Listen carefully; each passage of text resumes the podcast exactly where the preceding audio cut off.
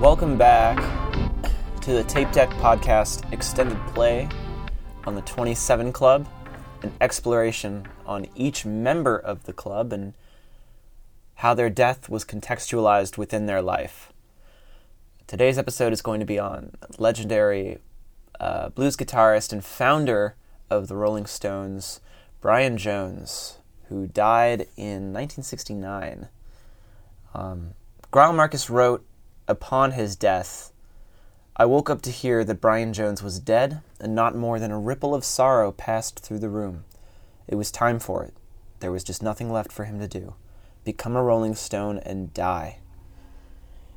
And it indicates the reputation of the Rolling Stones in that year. Andrew Loog Oldham, um, their ne- nefarious manager, marketed the Rolling Stones as a grittier, darker, gamier alternative to the relatively clean-cut Beatles back in the late sixties. Um, this was a band that was known in the tabloids and, and just in lore for their debauchery and promiscuity and drug use. And uh, a lot of the bands seemed to match that reputation, at least on stage. People like Mick Jagger, like Keith Richards, they were known for it. You know, Marianne Faithfull. There wasn't a member of the band that seemed to evoke that lifestyle in real life than Brian Jones. Um, by the end of the band, his mental state had deteriorated, his drug use had ramped up, um, he was being arrested multiple times for drug possession, um, for negligence on vehicles, um, just a bunch of things.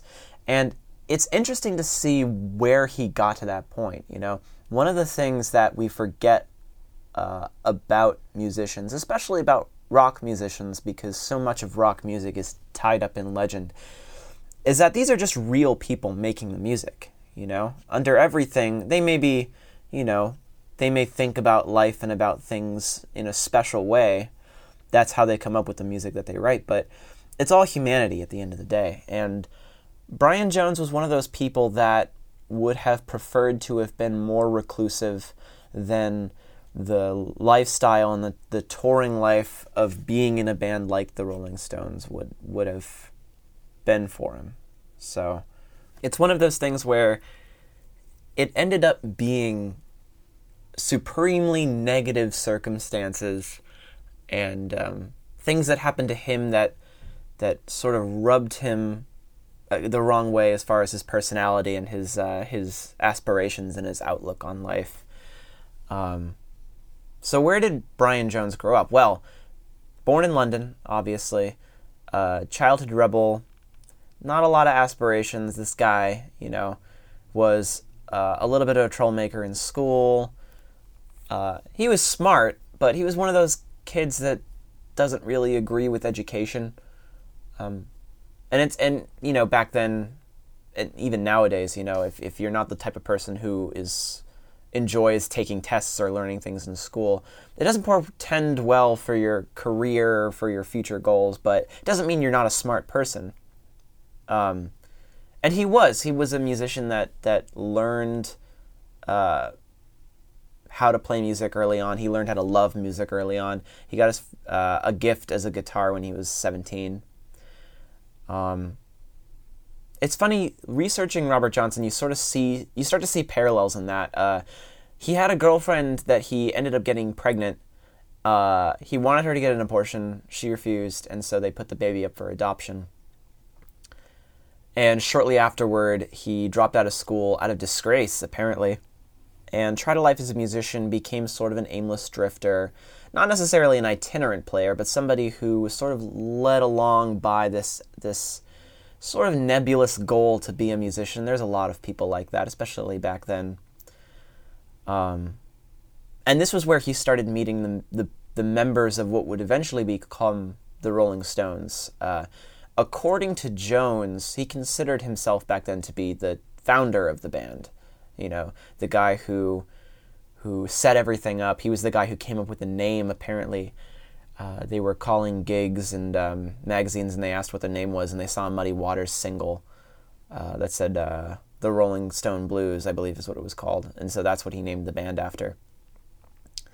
He claimed himself to be the manager of the band and took a little bit of a bigger pay cut, which sort of rubbed uh, everyone else in the band the wrong way.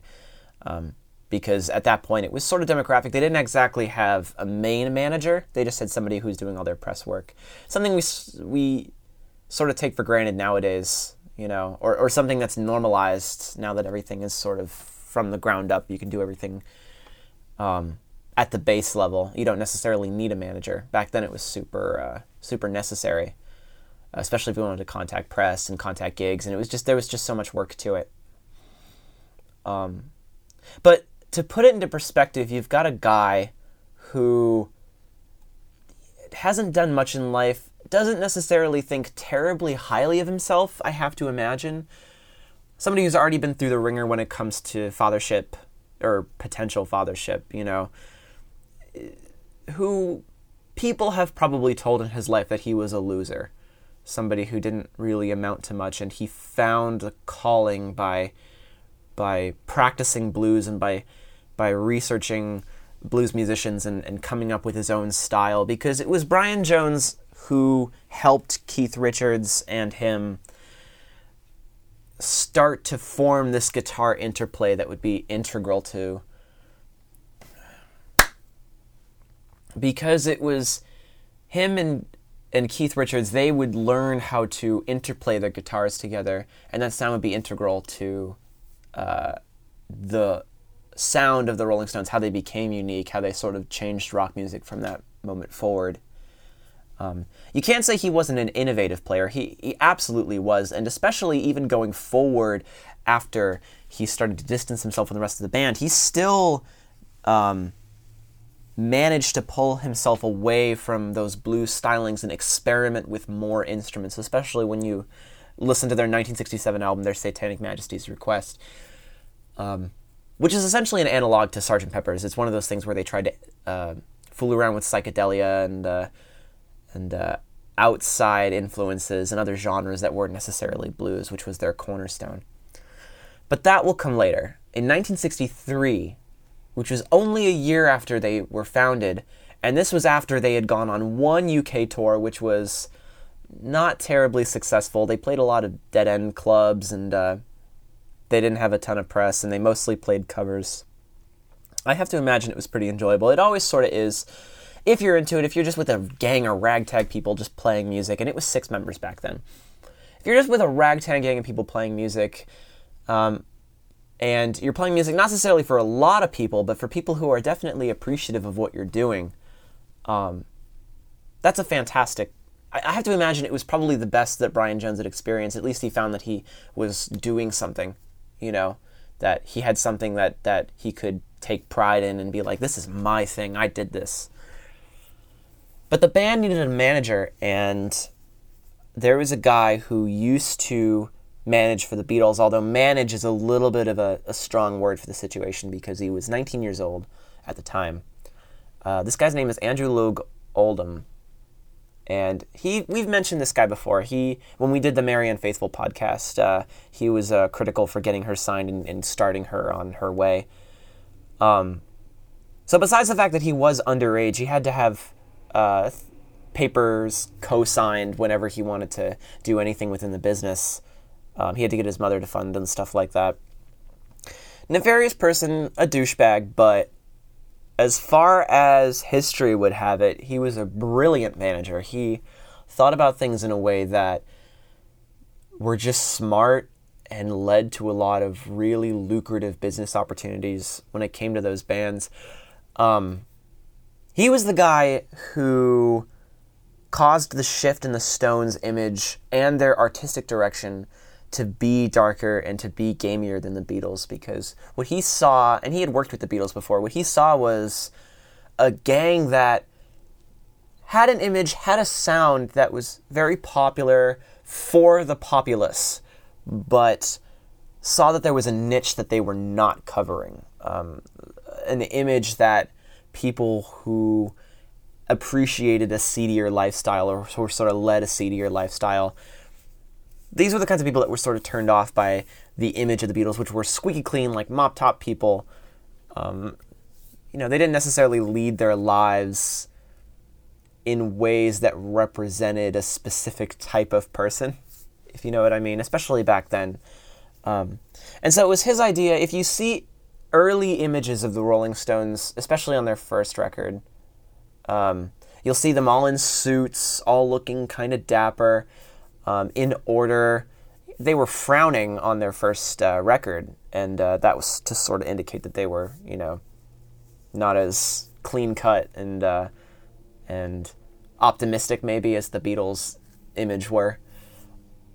But then you see them in press photos as soon as Oldham becomes their manager, and they start to look more spread out, more uneven. They're wearing stylish clothes, darker clothes, jackets, jeans.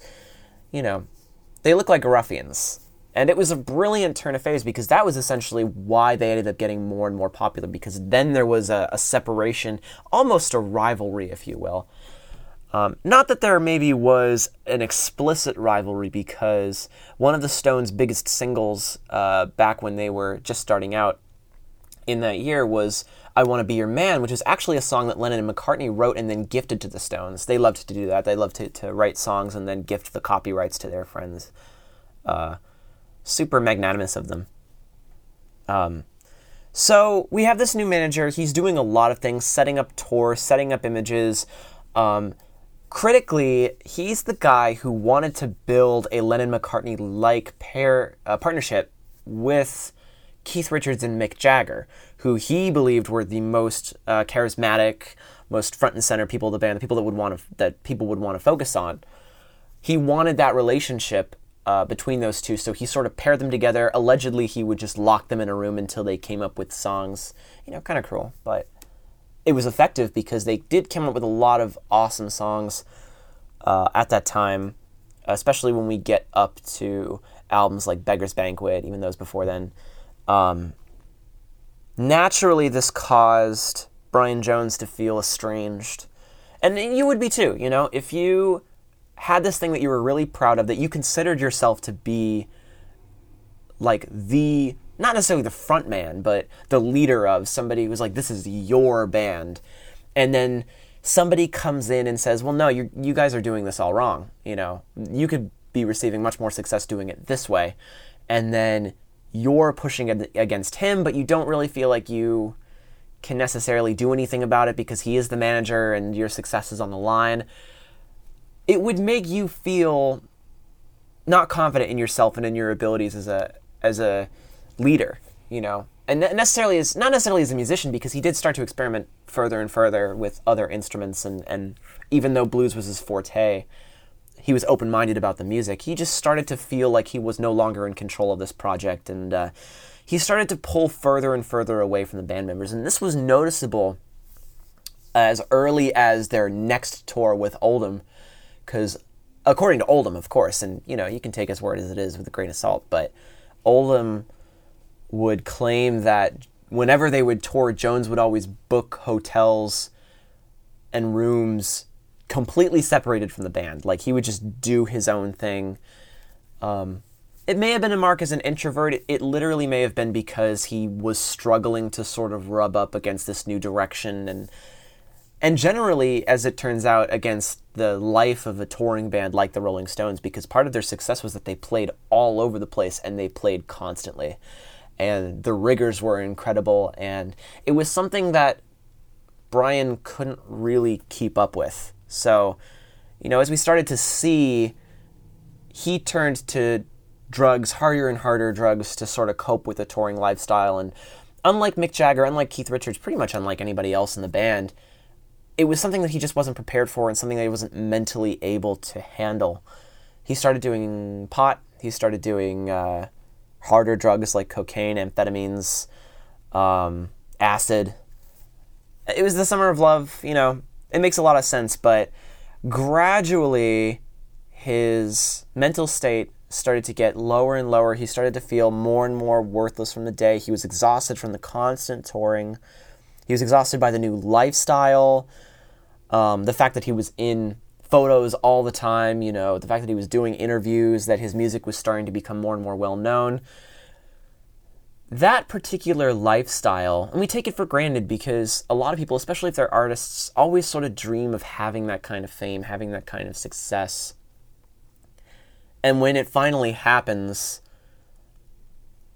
sometimes you just don't really take into effect what it will do to you, you know. A lot of people consider it to be paranoia.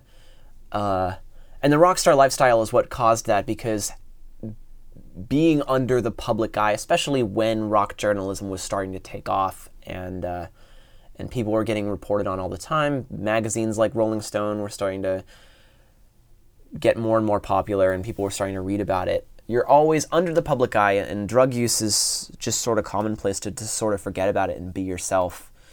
Um, so the drugs may have definitely exacerbated his mood strings, his mood swings, and strained his relationships, because many members of the band, including Bill Wyman, who was hired later in the band's life, not much later, but definitely after the band was founded, there's this lovely book that he wrote um, that he does all of these interviews, and and a lot of information that we know from back then is sort of from him, uh, from his personal accounts. And he was the kind of guy who described Brian, definitely after he started taking harder drugs, he described Brian as somebody who would be very pleasant, very outgoing at one moment, and then very shortly after, he would just sort of want to get a rise out of people.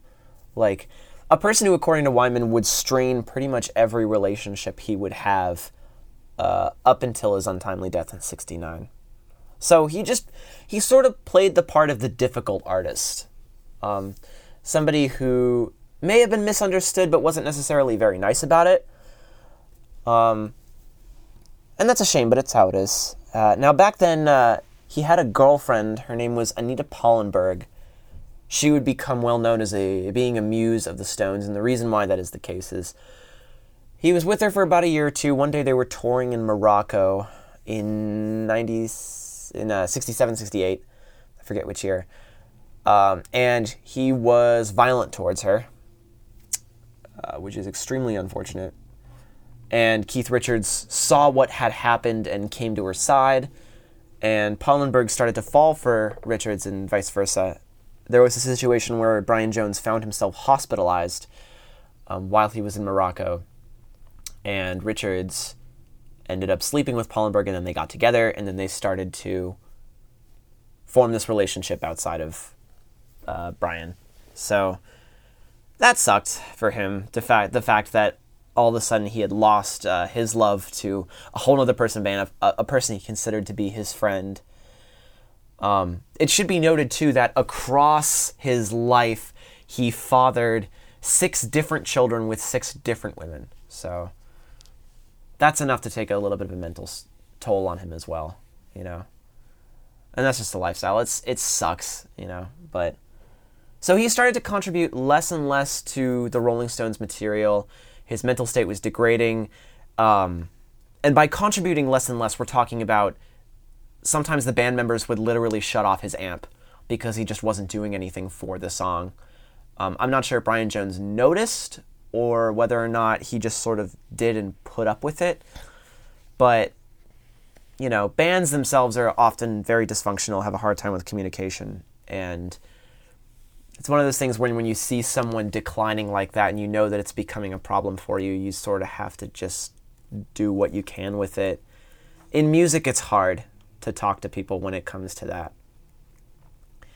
Um, and it was problematic for the rest of the band, but it really started to become problematic for the band as a whole, as an entity, as an enterprise, when Brian Jones was arrested for the second time on cannabis possession, and this made it extremely hard for him to get a U S visa, which means, which meant that he couldn't tour with them.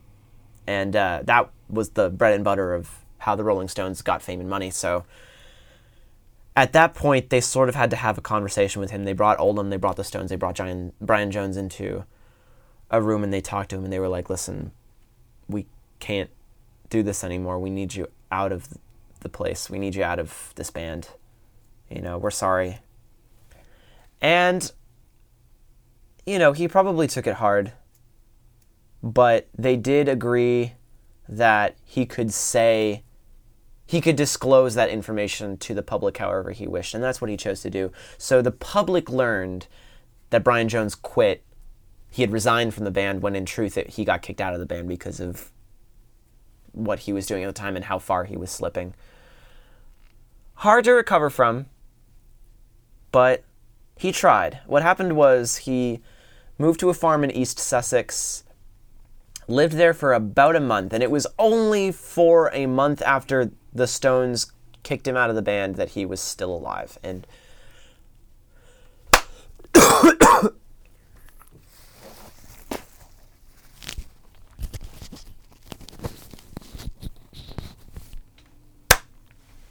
the ironic thing about his final few days uh, while he was alive was that many people who knew him back then assumed he was in very good spirits. You know, he he lived away from people on this farm. He had plans to develop another band.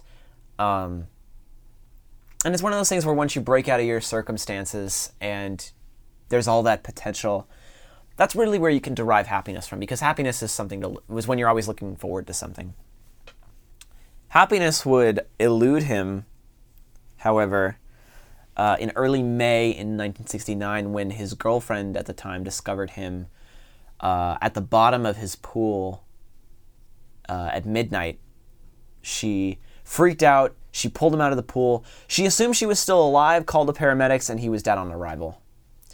And that is how he died. The the actual death certificate says death by misadventure. And the reason why the coroner came to this conclusion was because uh, his heart and his liver were both uh, enlarged, um, possibly due to his drug use, most likely due to his drug use, you know.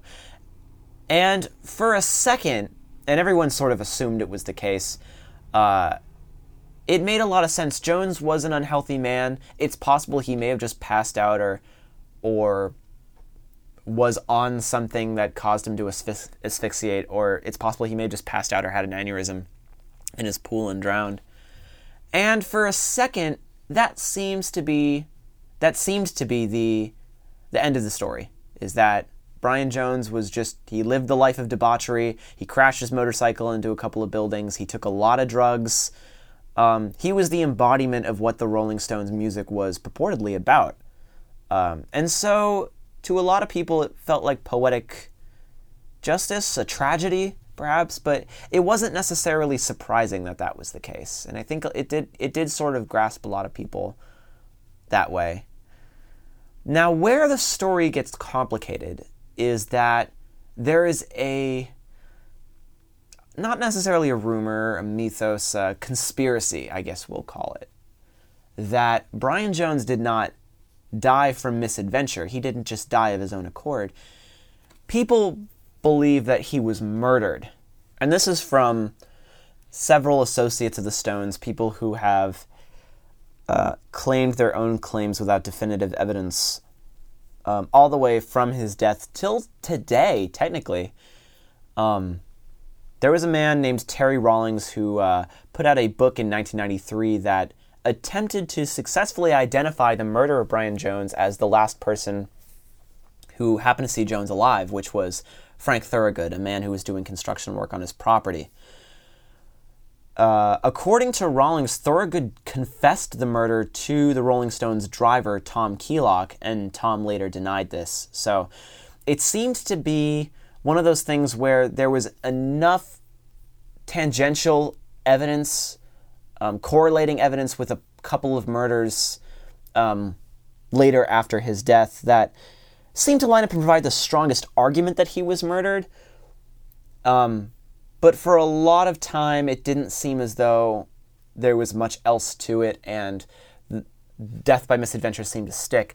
But Rawlings did an interview with Mojo in twenty fifteen where he updated the book that he wrote. And the book is called Brian Jones, Who Killed Christopher Robin. It's an interesting read. Um, he attempted to link Jones' death to the attempted murder three weeks later of Joan Fitzsimmons, who was Joan Fitzsimmons, who was an alleged witness to the crime. And also, he claims that Tom Keylock, who was the driver that Frank Thorogood confessed the murder to, orchestrated this huge cover-up um, that apparently made it seem... He, he's the guy who instructed the coroner to, to say death by misadventure. Um, and I mean, it's a bold claim, uh, and it would be interesting to know, but I guess the, the long and short of it is that we're actually never going to know what happened to Brian Jones. And really, I don't know if it matters. Um, I can't really understand what the impetus of murdering a essentially neutered um, once leader to this enormous band could possibly be, other than just to get your rocks off. Um, no pun intended.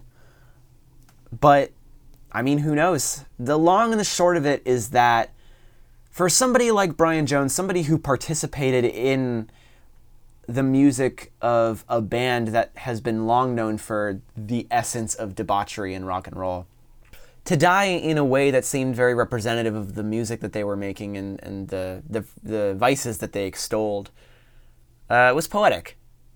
And it sucks because he was a human. But the thing about death is that because you're not really human anymore, you can become an idea, and people can can look at you and and pro- project all of these ideas and, and link things in a way that sort of, in a weird, fucked up way, adds to the art of it all. You know, the analysis, the the linking together of concepts. Uh, is it dehumanizing? Yes, but rock music and, and, and the music industry is dehumanizing, so what can you do? Anyway, thank you so much for listening to the podcast. Uh, I hope it was educational and it wasn't too boring. Uh, next week, we're going to continue. We are going to go into a frank discussion of the next chronologically born member of the twenty-seven Club, the legendary, and these are all legendary technically, but the uh, the guy who sort of helped found guitar, modern guitar technique, and uh, an amazing auteur in his own work, Jimi Hendrix. Um, we'll go into uh, his legacy, his life, and uh, how his death was more of a freak accident than anything else. Um, so stay tuned for that. I'm going to talk to you guys next Friday. Thanks again for listening. This has been the Tape Deck Podcast Extended Play. I'm Rob Mora. Have a good day.